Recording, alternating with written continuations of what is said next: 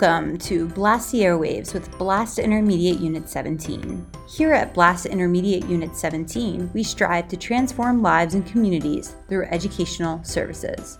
On this podcast, we will provide you with educational solutions for all, no matter the learning environment. So, teachers, administrators, caregivers, what are you waiting for? What would happen if we started questioning what if? What if we had a positive perspective on education? What if we flipped the switch on education? What if we were the solution?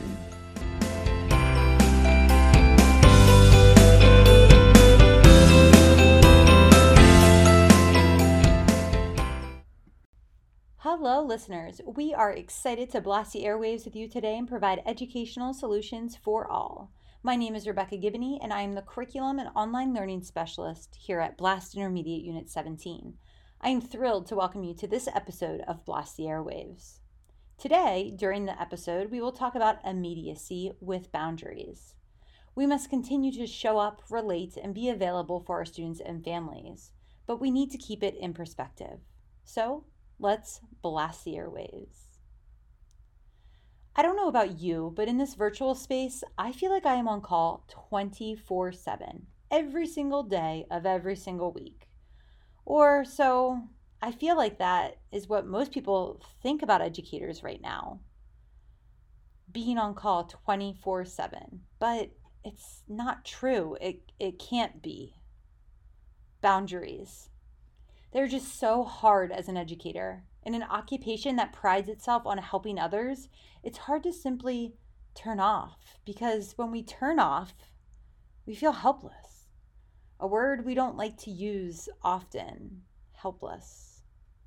However, friends, we need to set boundaries. We need to keep it in perspective. We need to turn off. We need to remember to put ourselves first. We need to remember all of these things so that we can help those that are feeling a little helpless right now. We need to be accessible and relatable to our students. We need to provide the immediacy, just with boundaries. Your immediacy, the accessibility and relatability as perceived by your students, build your teacher credibility. It's one more of those aspects. How easily accessible are you for your students? And I don't mean are you replying to every single email the split second it was sent? No, that's unrealistic. But do your students know how you re- that you will respond to them within 24 hours? I mean, do they even know how to contact you? Is it through email or Google Voice or a phone call? How do they get in touch with you? Sure, it's easy face to face. They can visit your classroom. You can they can come during study hall. You can engage them with physical proximity, but the tough part is when you're teaching from a distance. Try visiting their breakout rooms and be relatable. Get to know them by first name and use their names so their peers can learn their names. It goes back to building community.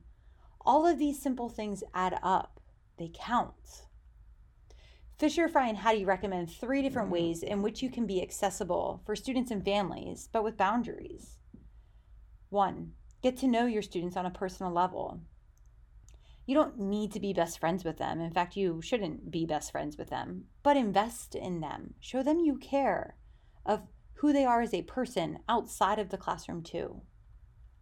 Teach with urgency clarification, urgency doesn't mean that you need to be a speedy speedster. No.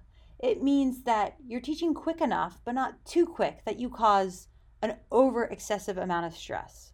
A little stress, okay, that's life, but not an absurd amount of stress. Students want you to get to the point, so you are not wasting their time, nor are you wasting your time.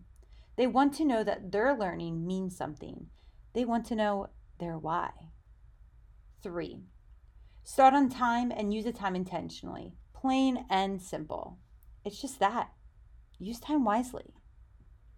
Again, these things, these suggestions, they're nothing new. They're just reminders to raise the awareness that what you do, no matter the environment, makes a difference.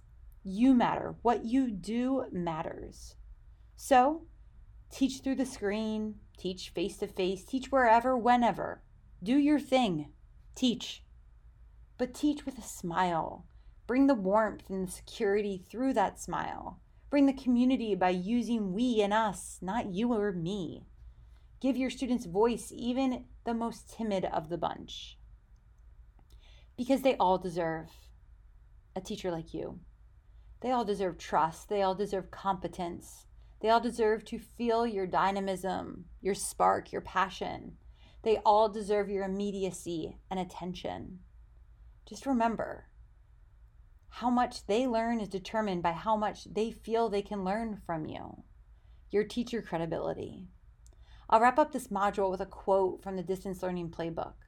When a teacher is not perceived as credible, students tune out. They fail to log in, they fail to complete tasks, they fail to engage with peers, they fail.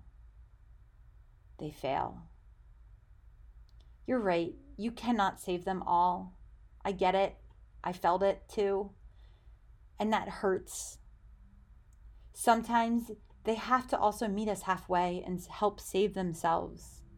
However, as an educator, I know that we do everything in our power to show up for students every single day. And I know I want to be a reason that a student shows up to a Zoom every day. I want to be a reason that a student is a success or tastes or feels success and not failure. I want them to log in and not log out. So be the helper you signed up to be, be the amazing teacher you are, and keep showing up as that constant in each of your students' lives. Remember, they notice and it matters.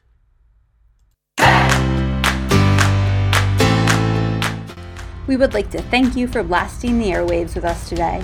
If you like the show, please subscribe or leave a review. If you want to know more, check out www.iu17.org for further resources and show notes. As always, we want to thank you for what you do every single day. Remember, keep shining. We'll be back next episode to provide you another educational solution for all as we continue to transform lives and communities through educational services.